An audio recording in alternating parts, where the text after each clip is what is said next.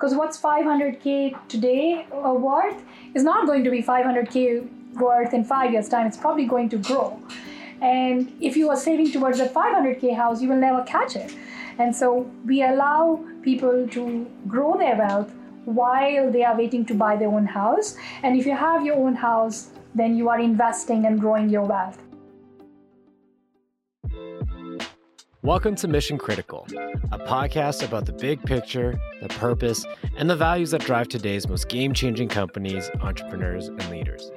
I'm your host, Lance Chung, editor in chief of Bay Street Bull, and I'll be introducing you to a group of brilliant minds who are making an impact on the world and forging the path ahead. While they may all be very different from one another, the question remains the same What's your mission?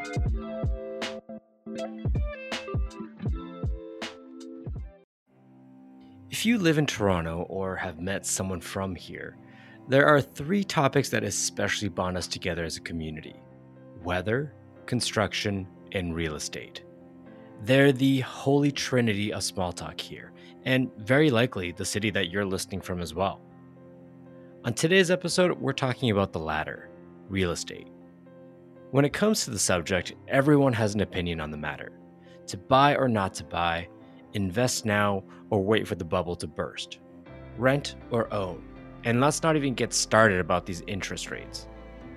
One thing that remains largely unanimous is the increasing difficulty of being able to tap into the market, to get your foot into the door and assume the mantle of property owner. That's where today's guest, Khushbu Jha, comes in.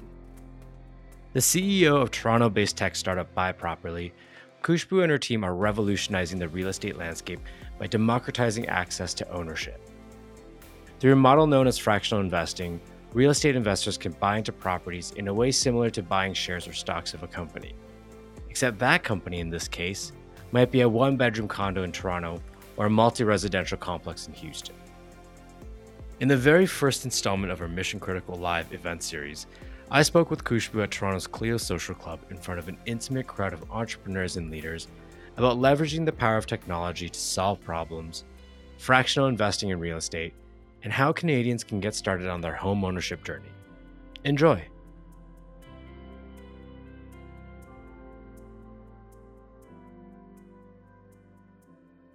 Today, I'm joined by Khushbu Jha, who is the CEO of Buy Properly, which is a, um, a startup that focuses on fractional investing in the real estate sector, which is very interesting. Obviously, if you're from Toronto or know someone from Toronto, you know you'll be very familiar with the fact that the things that we talk, love to talk about the most are uh, three things. It's traffic, construction, and real estate. It's like the holy trinity of small talk. So today we're here to talk about the latter, which is real estate. But welcome, Khushbu. Thank you. So I want to dive right into the meat of things because it's a topic that I find absolutely fascinating. If you could distill your company into your company ethos into an elevator pitch, what would that be? Well, our job is to democratize real estate investing. Right now, real estate is not accessible to regular people, um, including myself. And our job is to make that one accessible and two easy.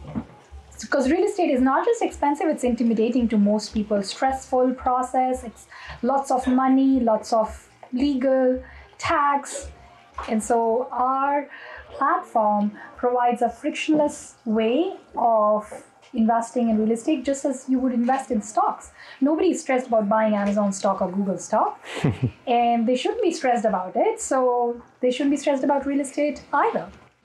So, through Buy Properly, what are the problems that you're really looking to solve or address, especially given the real estate landscape as it is today? the biggest problem is access uh, to real estate. Uh, if you're in Toronto, you know that even a one bedroom costs like maybe $500,000. That's a lot of down payment, given that the average Canadian salary is at around 100K. You're talking about years of saving before you can do anything with real estate. Buy, own, invest, it's just way out of reach.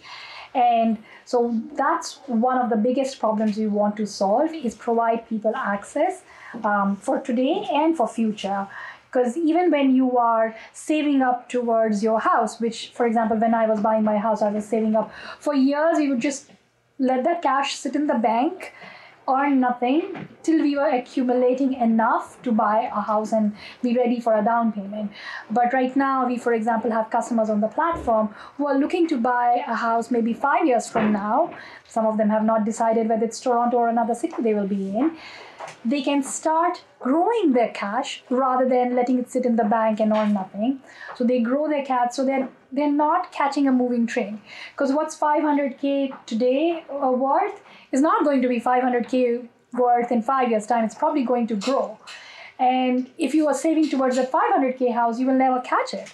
And so we allow people to grow their wealth while they are waiting to buy their own house. And if you have your own house, then you are investing and growing your wealth.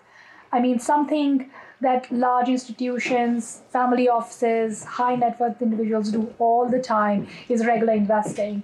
But for regular retail people who have a standard job and a salary, often all you have is a GIC at best. Um, banks give you like 0.5%, 1% interest rate, and you have the stock market, which is volatile. Mm-hmm. So we are an alternative to those options. Um, regular real estate, of course, means your money is stuck till you sell it. So it's a long haul.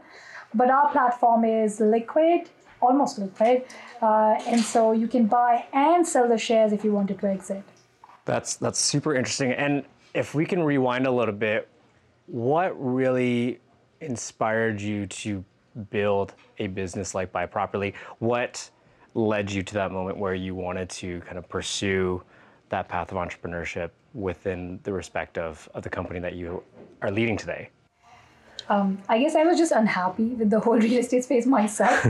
I used to work at Amazon, very far from real estate or construction or development or any of those things. Standard tech person, earning half my salary in cash and half it, of it in stocks, which means I was invested in stocks but when I wanted to invest my savings outside of stocks, there were no options. So I'm a big saver. I can save even with a student stipend. Um, if I had 20, 30, 40 grand left at the end of the year, I couldn't do much with it except put the money in stocks again. And real estate is the obvious thing to diversify away from stocks.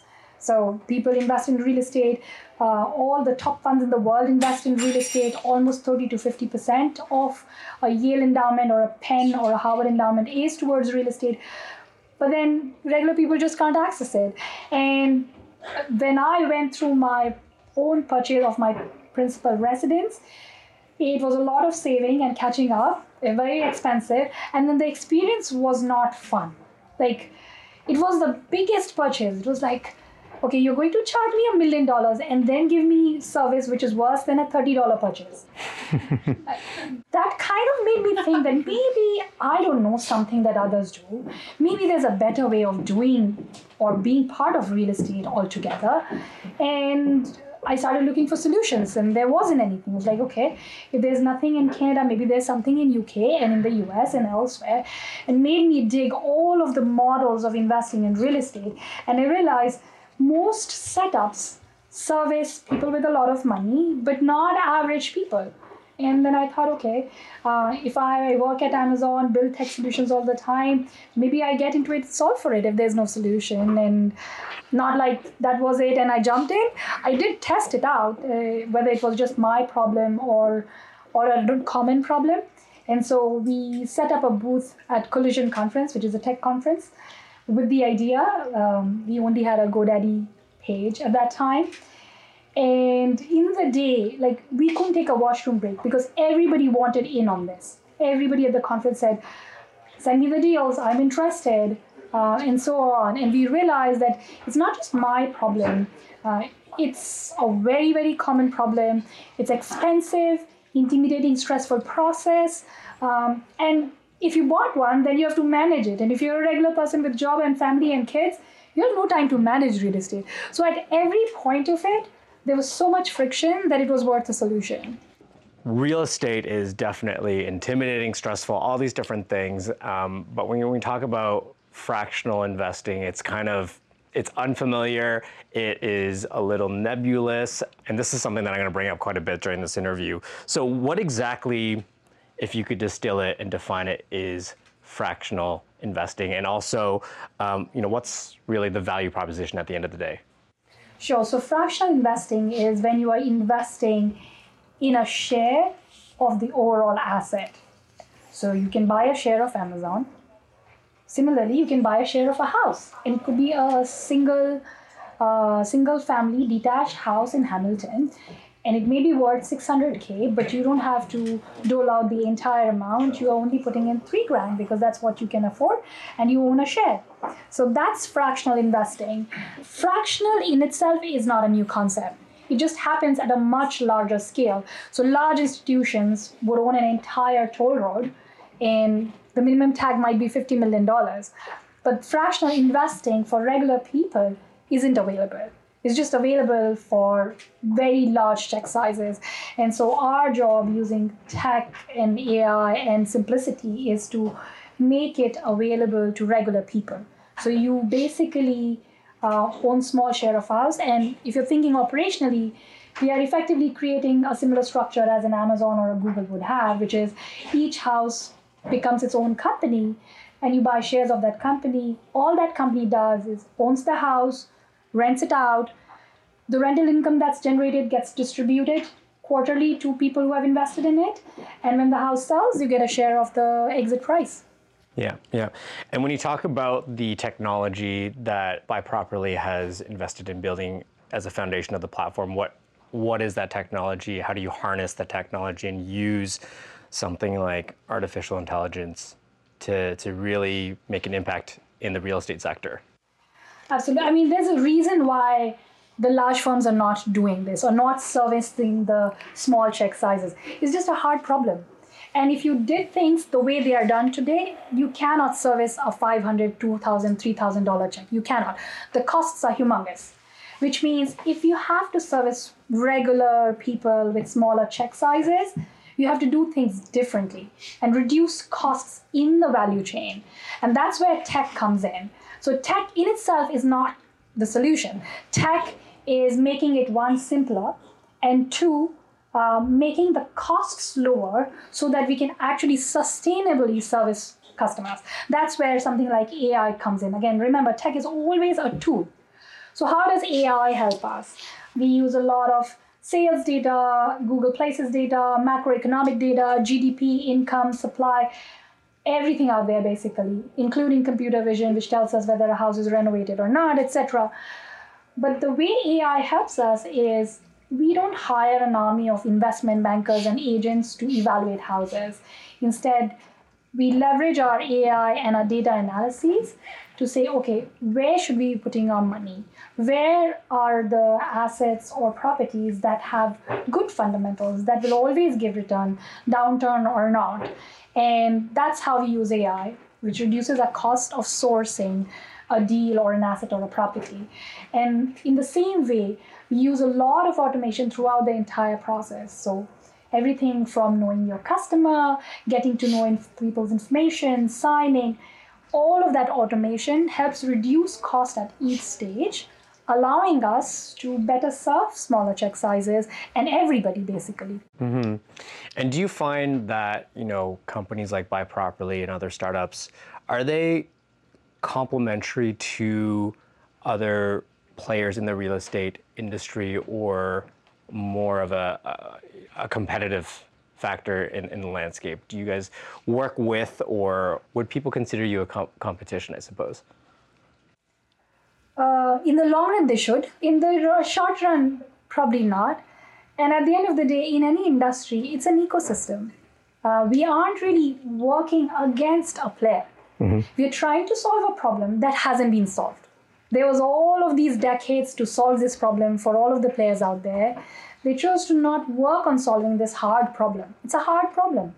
Uh, there is legal. You have to ensure people's money is not lost. You, are, you have to ensure it's compliant, mm-hmm. and yet keep costs low. So it's a hard problem. when I say we work with the ecosystem, when we bring deals, we obviously would work with asset managers and private equity firms and developers. And as you can imagine, as a startup, obviously two years ago when we started, they didn't care about us. They're like, yeah, whatever, come to us when you grow up. They didn't need us.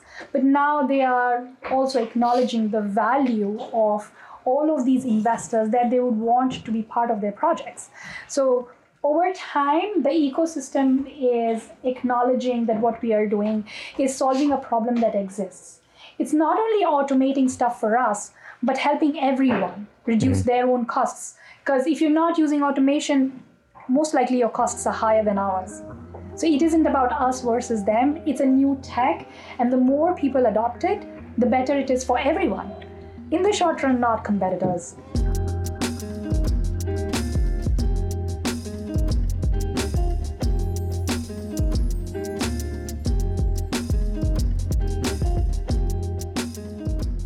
What has your experience been like getting people on board with your mission, getting people on board with, even from like an educational standpoint of understanding this alternative way to investing in real estate that people have not been used to?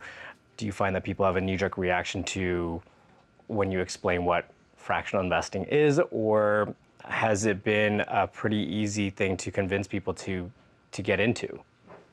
It is any new any change is not easy and this is a behavioral change. When people think of real estate, they think of buying a whole house.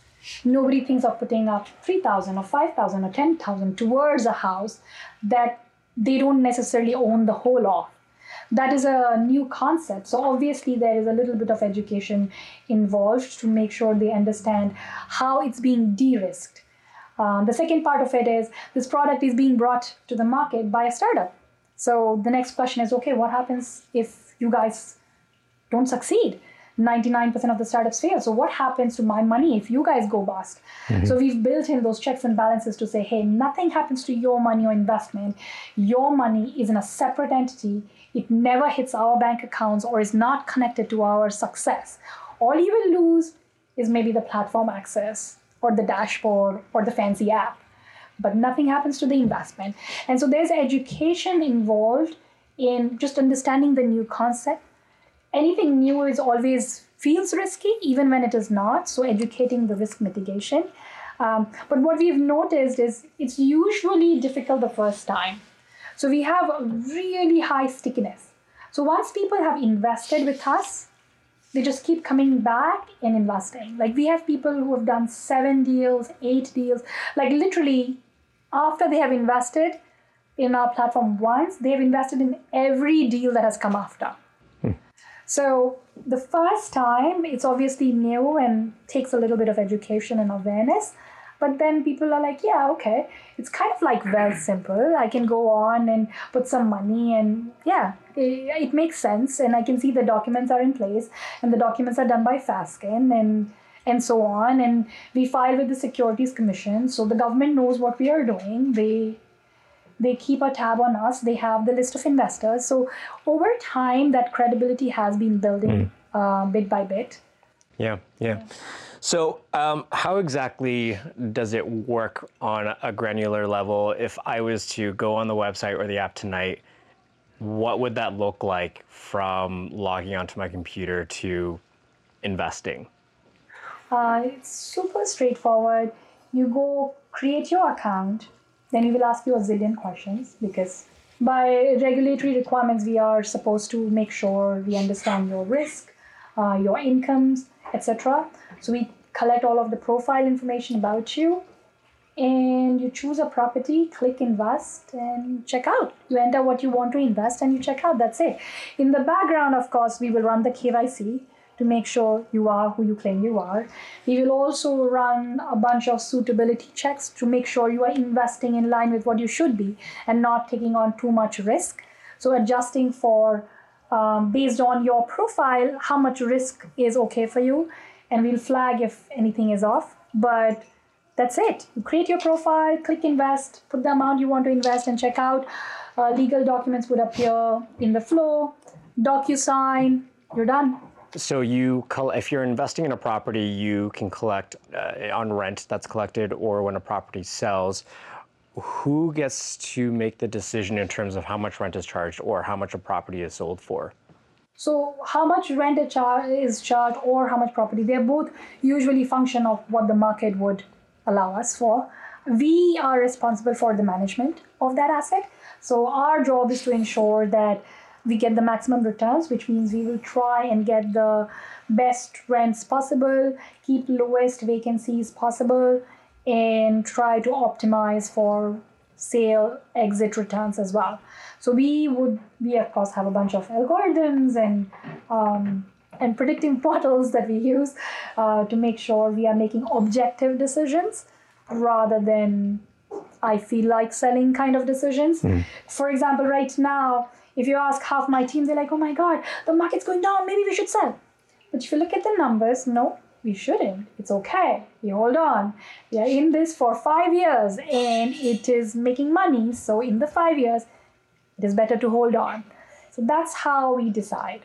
And I think, like, you know, really the big question is how can people make money as as users whether it's you know a passive side hustle or if it's someone looking to invest as an investor where am i really setting my expectations in terms of what I can expect for a return on investment? Is it just as the real estate industry kind of fluctuates?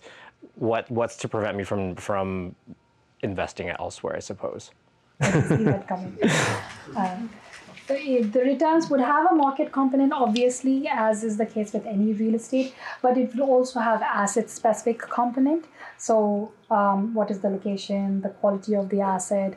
Uh, did we do any capital overlay? So, for example, one of our goals as a conscious citizen is to ensure that properties that we bring in, we do some capital upgrades, primarily focused on making it greener. So it becomes more energy efficient, uh, in the Pfizer five years of hold, usually that cost is recovered because we will save on energy costs. But then that also increases the value of the house because it is more sustainable. And so the returns are determined by those factors, asset specific and market specific. The actual numbers will vary from deal to deal, so there is no uh, guarantee that we will always give a 20% or a 15%. So there is, of course, that component as an investor, I guess what somebody should look at when investing is um, what are the fundamentals, and we try and highlight that uh, ourselves, both in our education and property by property, to say what are the risks in this. Uh, what are the variables? So, if we are saying there's a rent, well, there's a risk that there can be vacancy, and we usually will assume a certain vacancy but it could be more. Maybe it's COVID time, it's a little more, a little less rent. So those are the things that we would highlight and we would want people to look at in terms of fundamentals. Um, now, you know, obviously, when times are good, things are great, and I assume if you can make money, there's also the risk of being able to lose money possibly as well. So, what are really the risks that need to be considered for a model like this? It's not any different from maybe investing in the stock market. You need to make sure you are diversified. You need to make sure you're not always trying to time the market because the the standard wisdom in the stock market is you do dollar uh, cost averaging which means you invest a small amount on a more regular basis rather than time the market so you'll make more money on some less money on some but overall you'll do okay and the same applies to this, except in non fractional real estate. You cannot be investing 5000 every month. There's no way to buy that. But in fractional investing, you can execute that. And I think that's the, probably the best way to think about investing in something like this.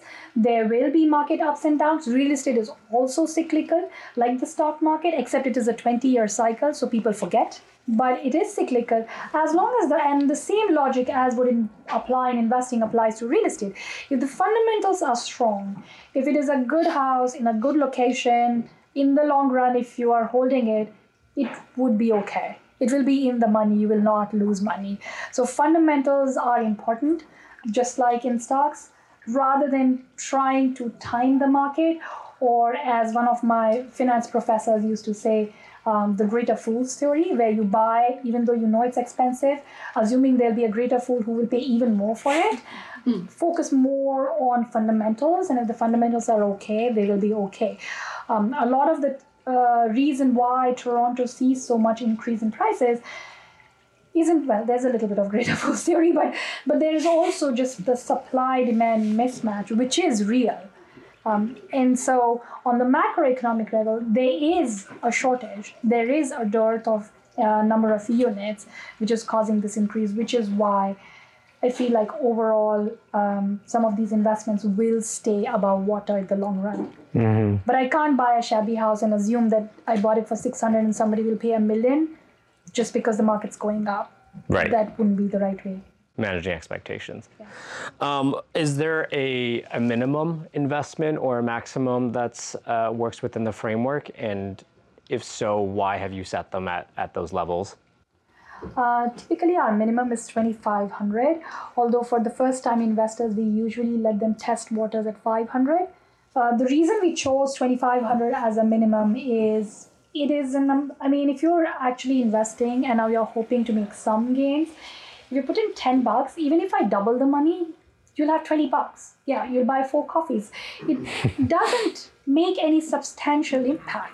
So we wanted to arrive at a number that at least had some impact. And we did a bunch of market research of course and we arrived at 2500 as that stable number. But again um, we've discovered through customer feedback that a lot of people first time especially aren't comfortable risking 2500 if they're trying out a new app or a new company or a new product um, most people are comfortable four five at four five hundred level they're like okay even if i lose all my money it's only 500 bucks mm. and so for starters we let first time investors try at 500 we've usually seen that it's only the first investment and like maybe in a week they'll come back and do more Right. So that's kind of the, the sweet spot is around yes. 500. Yes. Um, and is there a max in terms of in, in one investment or one transaction? We would typically not let one investor hold more than 50% because then they may try and over influence or try mm. and call shots, even though uh, legally we make sure those scenarios don't arise. But we wouldn't want those scenarios to arise where one large investor is trying to overtake the whole thing. And in terms of, you know, holding your shares within a certain property, you can wait until that property is sold, or can you sell your shares beforehand? How does that work, and, and where are you, or who are you, who are you selling them to?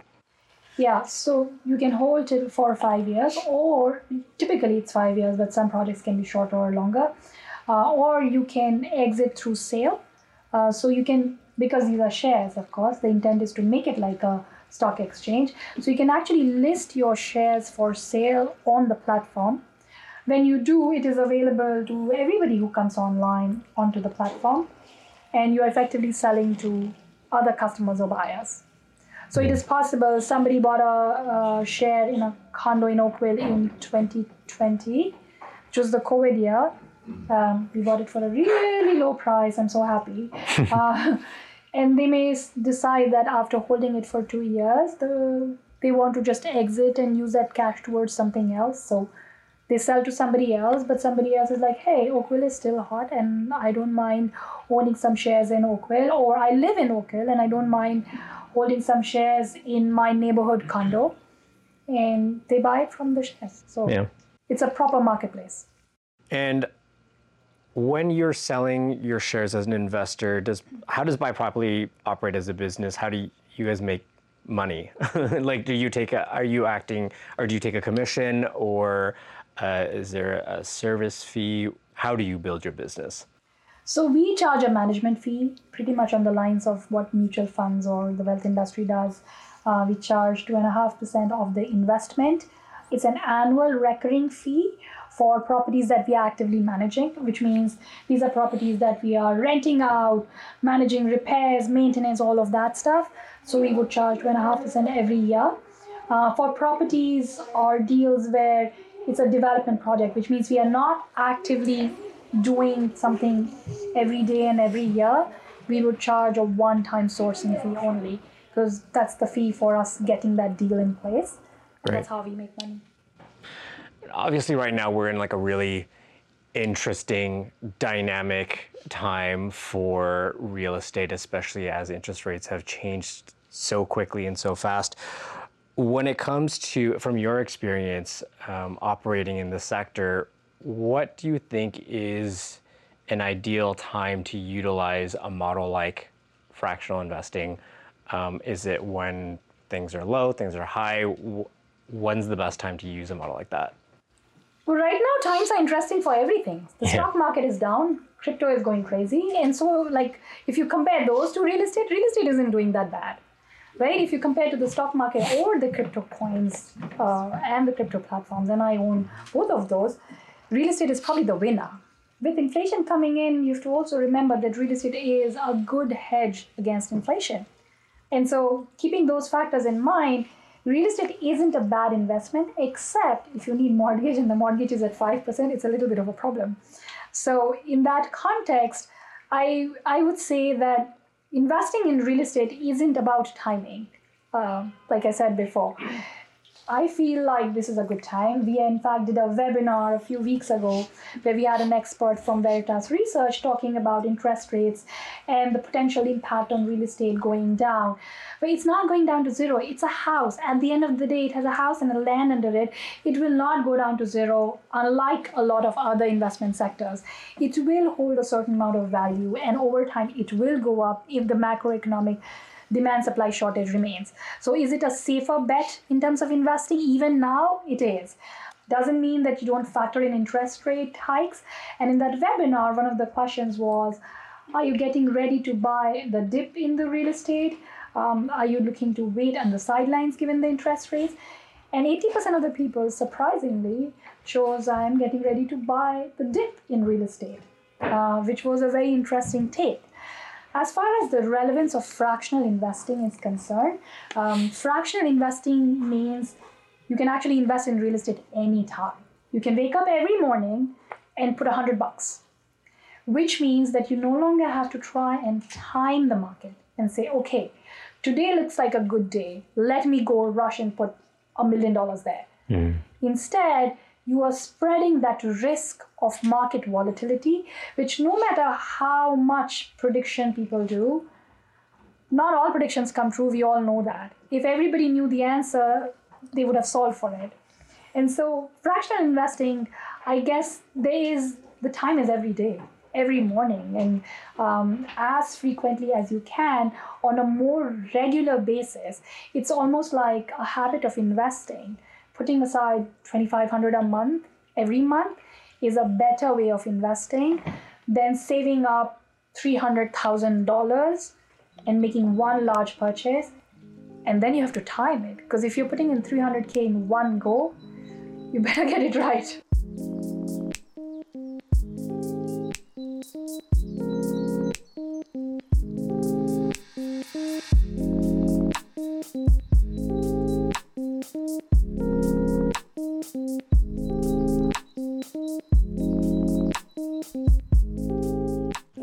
of properties is Buy Properly investing in? Are they? Is it a diversity of houses, condominiums, you know, land? How do you choose the types of properties that you invest in? How do you choose the markets that you're investing in as well? Because Toronto is very different from Montreal and Vancouver and in Calgary. Um, so how do you how do you navigate that? I'll answer the last question first. How we navigate data, a lot of data, lots and lots and lots of data we use the data to boil the ocean, shortlist stuff, and then of course we layer it with physical inspection and actual checks and in market checks and market due diligence, other layers of due diligence. But the first place is lots and lots of data and boiling the ocean of data to say what should we look at, get us a shortlist. In terms of what kind of assets we bring in, if you are a true real estate investor, and if you look at how a Yale endowment or a Penn or a Harvard fund invests, you would notice that they in, they don't invest all in houses and they don't invest all in offices. They diversify. So not only are they diversifying in the different types of assets they invest, they will change the diversification based on how the stock market does. So an office space, for example, is really correlated to how the rest of the economy is doing. If the economy is down, likely office spaces are down too, which means if you want to diversify away from stocks, you don't do offices. Or if you want to be in line with our stocks, then you do offices. And so when we do our deals, we will try and give people the option to build that portfolio such that uh, it's more diversified and therefore lower risk, or as I'm sure are people from the finance world, the risk adjusted return is a little more stable. So, yes, high returns, low returns, but when you adjust for the risk alongside, it is a better portfolio overall. And you mentioned, you know, fractional investing as a concept is not new, but applied in this way, it is a bit novel. Why did it take up until now or you know relatively recently for something like this to be acknowledged and addressed because real estate in general has operated in a relatively consistent way. So why now and or why relatively now has it been addressed? Yeah i mean operating in a relatively consistent way is not a good thing. Mm-hmm. like if an industry is always been running the same way it's not a great thing at all. The reason for now is twofold. One is regulations. It's only in the last 10 years, and if you talk about Canada, only in the last maybe three, four, five years, that the regulations have eased up to enable some of this to happen. Earlier, it was like a clear, no restricted, couldn't be done, you cannot sell to small investors sort of a thing. Now, the regulations have opened up options for small investors to participate in alternate investments so that's one piece. And the second piece is, of course, technology. And as technology adoption increases, mm-hmm. so technology helps make it more efficient, simple, and cheaper. But now people expect the Amazon kind of range and ease of doing transactions from everyone not just Amazon, but mm-hmm. every business out there. And they expect the Netflix kind of customization where the offering is specific to their needs from everyone. And so tech has helped A, shape those expectations from customers, be also allowed to do this in a sustainable unit economics way. Mm. Which is why now you have people trying to say, okay, this was changed due long time, and now we have the tools and the regulations that will allow us to do it. So let's do it. Yeah. Um, I want to change the, the, switch the focus over to you a little bit. There's been really an, uh, uh, an interesting uptick in prop tech or property technology companies lately. What has been your experience, you know, growing your company in a space that is such a new and developing sector? Yeah, I mean, we've been very fortunate as a prop tech startup to get attention from biggies like you guys, uh, which is awesome for us always. Um, but also a lot of awards that we have won in the last year or so. I think we've won 15 awards in 12 months, kind of a thing, which which helps us. The problem with being innovative and disruptive is that the ecosystem doesn't necessarily move with you. So it's all awesome that we are doing something different in all the banks and financial institutions would love to work with us, except they have no idea how to work with us. Mm. So they're like, yeah, we would love to do these deals. But where do I put you? I don't have a box for you. Like when I choose in my drop downs, you can be this or this. And there's no category for you. So that's where I think we sometimes run into trouble is like, unless the whole ecosystem changes and moves at the speed at which we do, our place will have to adjust. And uh, so that's kind of one of the the good and the bad things. The good thing, however, is the industry does take notice. And so uh, from two years ago to now, people would want to work with us. And they acknowledge that the future of investing will be through an app, through, through a simplified manner, not the complex, stressful, intimidating manner. They would want to work with us, partner with us, even when they sometimes don't need us right now. So an asset manager that's raising 30 million doesn't need a platform to raise 500k for him. I mean, they have a setup, but they would still work with us because they acknowledge that this is where the future investors are.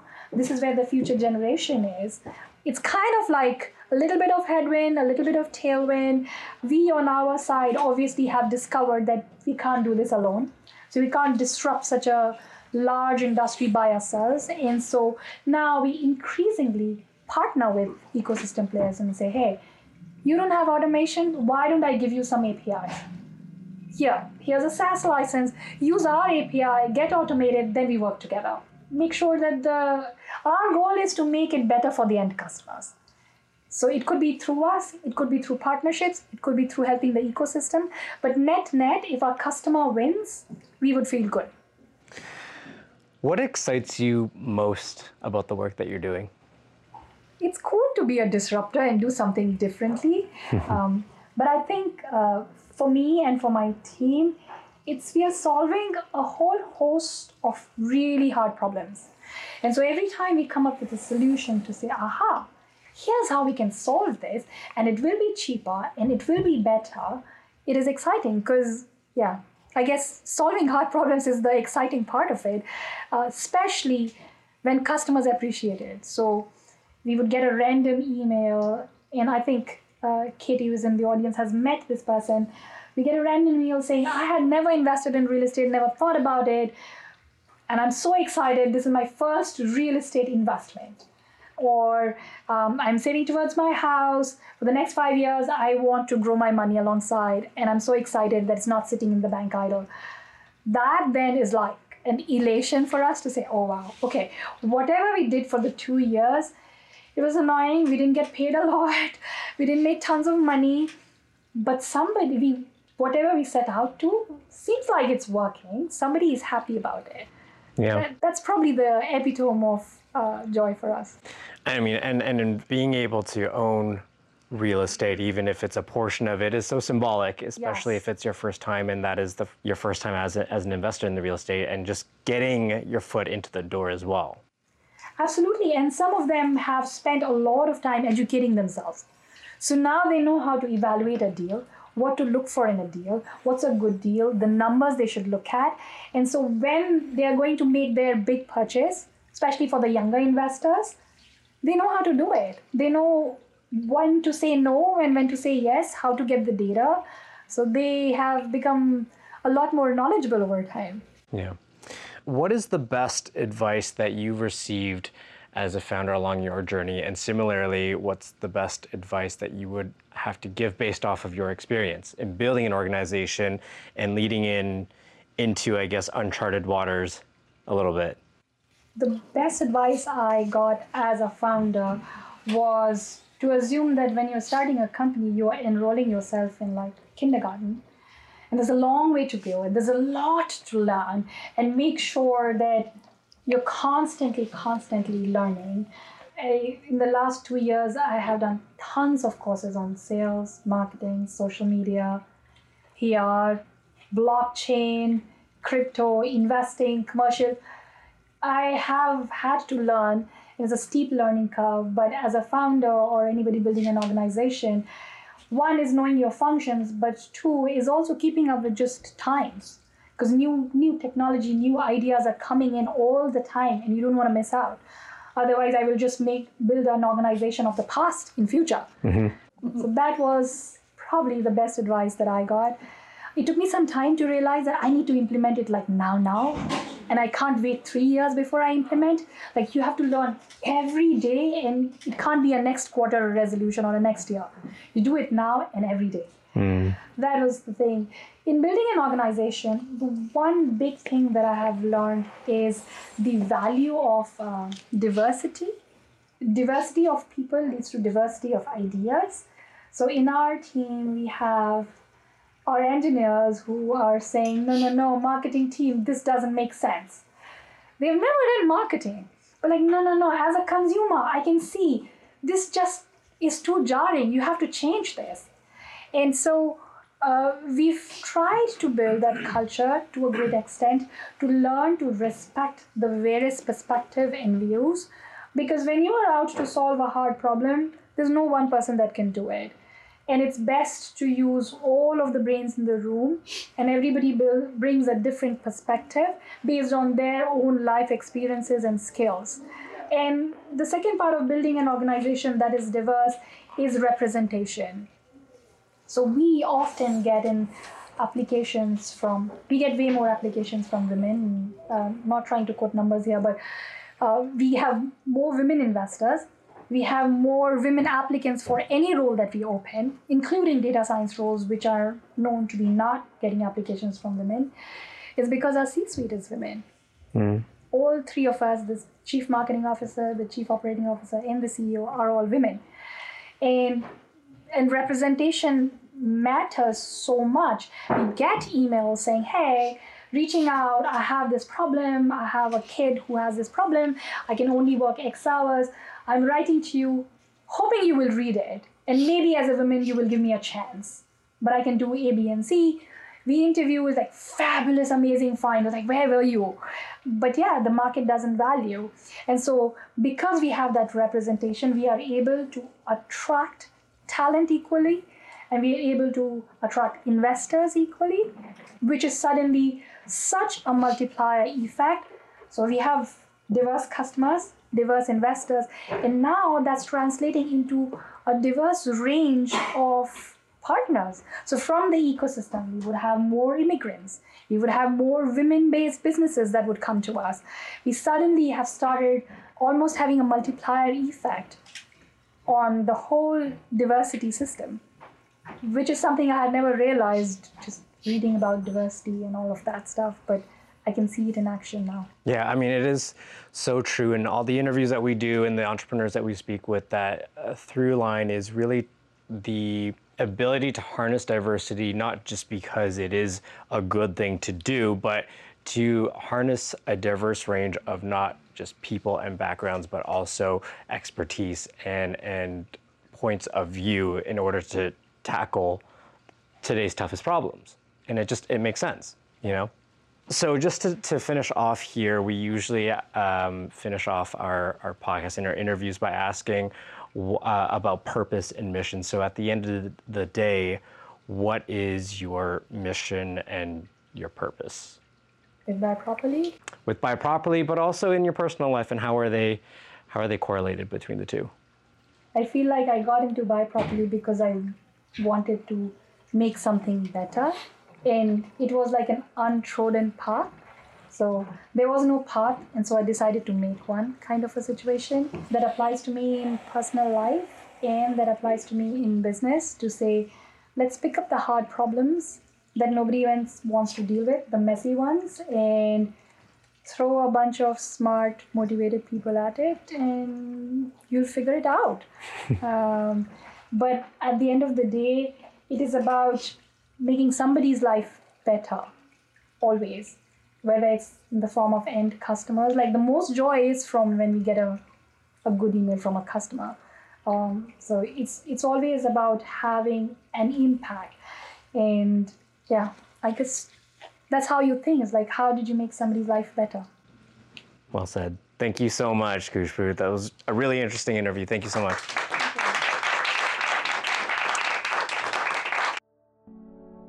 Entrepreneurship is all about solving problems. It's why entrepreneurs are some of today's best problem solvers, Khushbu included. And the problem she's looking to solve is a big one. One that could have a major impact on how we access equity in the real estate industry and how institutions like banks and developers shape their businesses down the road. It's about opening doors and letting those who have traditionally been denied by the gatekeepers of the market grow their own personal wealth by giving them agency and empowerment. Fractional ownership isn't a new model, as Khushbu states, but one that hasn't been applied to the world of real estate in a way that is accessible to the everyday person. In times like these, companies like Buy Properly, ones that are tackling old problems in fresh ways, are needed more than ever if we want things to change.